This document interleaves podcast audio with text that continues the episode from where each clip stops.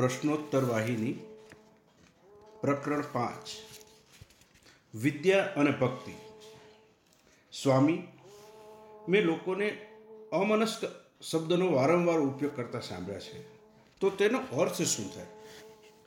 એક, શાશ્વત જોનાર, સાક્ષી ભાવે જુએ અને જ્યારે તેનો પ્રત્યક્ષ અનુભવ થાય, ત્યારે આ સમસ્ત સર્જન જેવી રીતે સૂર્ય સામે ધુમ્મસ અદૃશ્ય થઈ જાય છે તેમ અદૃશ્ય થાય છે? બસ આ અવસ્થાને જ અમનસ્ક તરીકે ઓળખાય છે. તો જ્ઞાનનું શું થાય? તે પણ અદૃશ્ય થઈ જાય છે. તમે જે આ સાક્ષી વિશે કહ્યું તે સ્વપ્ન અવસ્થામાં ક્યાં રહે છે? તે જીવમાં છે. તે માત્ર સાક્ષી તરીકે જોતો જ નથી પરંતુ જે બધું જુએ છે તેને રચે છે અને ઉત્પન્ન કરે છે. અને ગાઢ નિદ્રા સમયે? તેના પૂર્ણ એટલે કે વિકૃતિ રહિત સાચા સ્વરૂપમાં તે હોય છે. અને ચોથી અવસ્થામાં ગાઢ નિદ્રાથી પણ પરની તુર્યા અવસ્થામાં હોય છે. હા એ અપરિવર્તનશીલ ઘટક ઈશ્વર સ્થાનમાં તે લય પામે છે. સ્વામી પરમાર્થ શબ્દનો અર્થ શું થાય?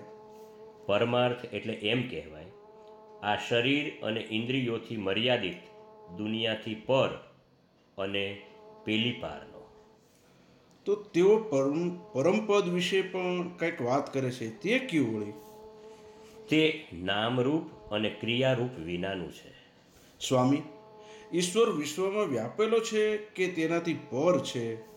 તે વિશ્વમાં વ્યાપેલો પણ છે અને તેનાથી પર પણ છે. તેથી તેમની બહારનું કોઈ સ્થળ જ નથી. બધા જ સ્થળો તેમની અંદર છે. બધા નામો એમના છે. કોઈ નામ એમને માટે અણજાણ નથી. સ્વામી ઈશ્વરત્વ દેવત્વ જેણે સારા વિશ્વને ભરી દીધું છે તેનું સંબોધન કેવી રીતે કરી શકાય? તેમને આમ તો જુદા જુદા નામોથી બોલાવી શકાય. પરમપદ અમર્યાદિત પરમાર્થ અશરીર પરિપૂર્ણ આવાગમનમ ગોચરમ શબ્દો કે વિચારોથી જાણી નહીં શકાય તે આવા તેના ઘણા બધા નામો છે. આ સત આ તત્વ શું છે? કે પ્રાચીન કે અર્વાચીન સનાતન કે નૂતન છે? બેશક. એ નૂતન નથી પણ સનાતન છે. તો પછી અંતિમ પુરુષાર્થ કયો શા માટે? બેશક મોક્ષ જ વળી. સ્વામી જ્યારે આપણે વિદ્યાની વાતો કરીએ છીએ તો મેં લોકોને ચાર વિદ્યા કહેતા સાંભળ્યા છે. તે કઈ? હા. તેઓ આન્વક્ષકિક ત્રયી વાર્તા અને દંડનીતિ છે. આ બધા નામો મારે માટે તો નવા જ છે. આન્વિષ્કી એટલે શું વળી જે વિદ્યા વડે વ્યક્તિ આત્મા અને અનાત્મા વચ્ચેનો તફાવત કરી શકે તે વિદ્યા. અને ત્રયી? ત્રયી એટલે યોગ્ય વિધિઓ અને કર્મ દ્વારા સ્વર્ગને પ્રાપ્ત કરી શકાય તે વિદ્યા તે ત્રયી. વર્તા શું શીખવે છે સ્વામી? ખેતી અને બીજી ઉત્પાદક વસ્તુઓના પ્રયત્નોની વિદ્યા તે. તો પછી દંડનીતિનો અર્થ શું? દંડનીતિ એ સમાજના રાજકર્તાઓ અને રક્ષકો તે વિદ્યા પ્રમાણે રાજ્ય કરે અને રક્ષણ કરે.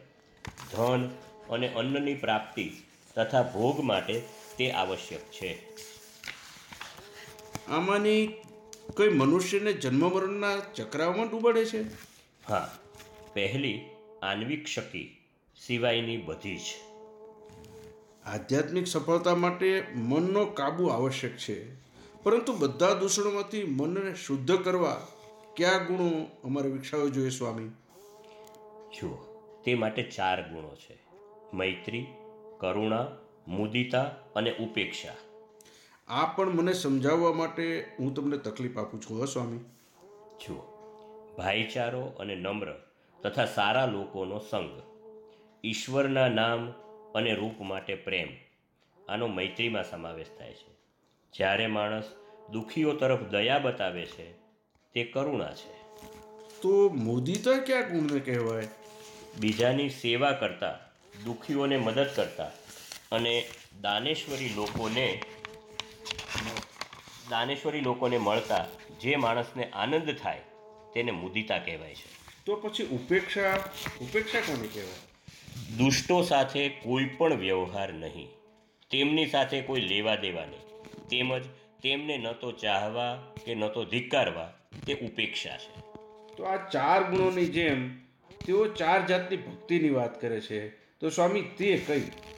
મારા વાલા બધી જુદી જુદી પ્રકારની ભક્તિને આ ચાર કક્ષામાં મૂકી શકાય. આર્ત અર્થાર્થી જિજ્ઞાસુ અને જ્ઞાની. આર્થ એ માણસ કહેવાય જે આધ્યાત્મિક અસંતોષની તીવ્ર વેદનાની વ્યથા અનુભવતો હોય અને ઈશ્વરને દુઃખમાં પ્રાર્થના કરતો હોય. તો પછી અર્થાર્થીનો અર્થ શું સ્વામી? જેવો અર્થ અથવા સંપત્તિ તેમજ આધ્યાત્મિક શક્તિની ઈચ્છા કરતા હોય અને તે માટે ઈશ્વરને પૂજી અને વરદાન માટે તેને પ્રાર્થના કરતા હોય તે અર્થાર્થી. તમે કયા અર્થે જિજ્ઞાસુ કોણ કહેવાય?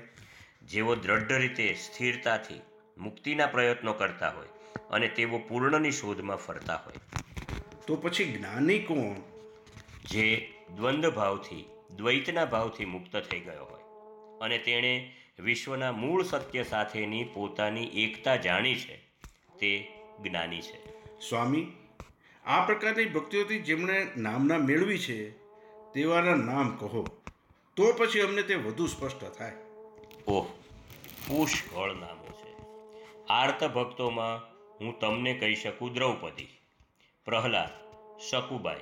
અર્થાર્થી એ ભક્તોમાં છે ધ્રુવ અર્જુન અને બીજા જિજ્ઞાસુઓમાં છે ઉદ્ધવ રાજા રાધા અને જ્ઞાનીમાં શુક સનક અને બીજાઓ. પ્રશ્નોત્તર વાહિની પ્રકરણ પાંચ સમાપ્ત.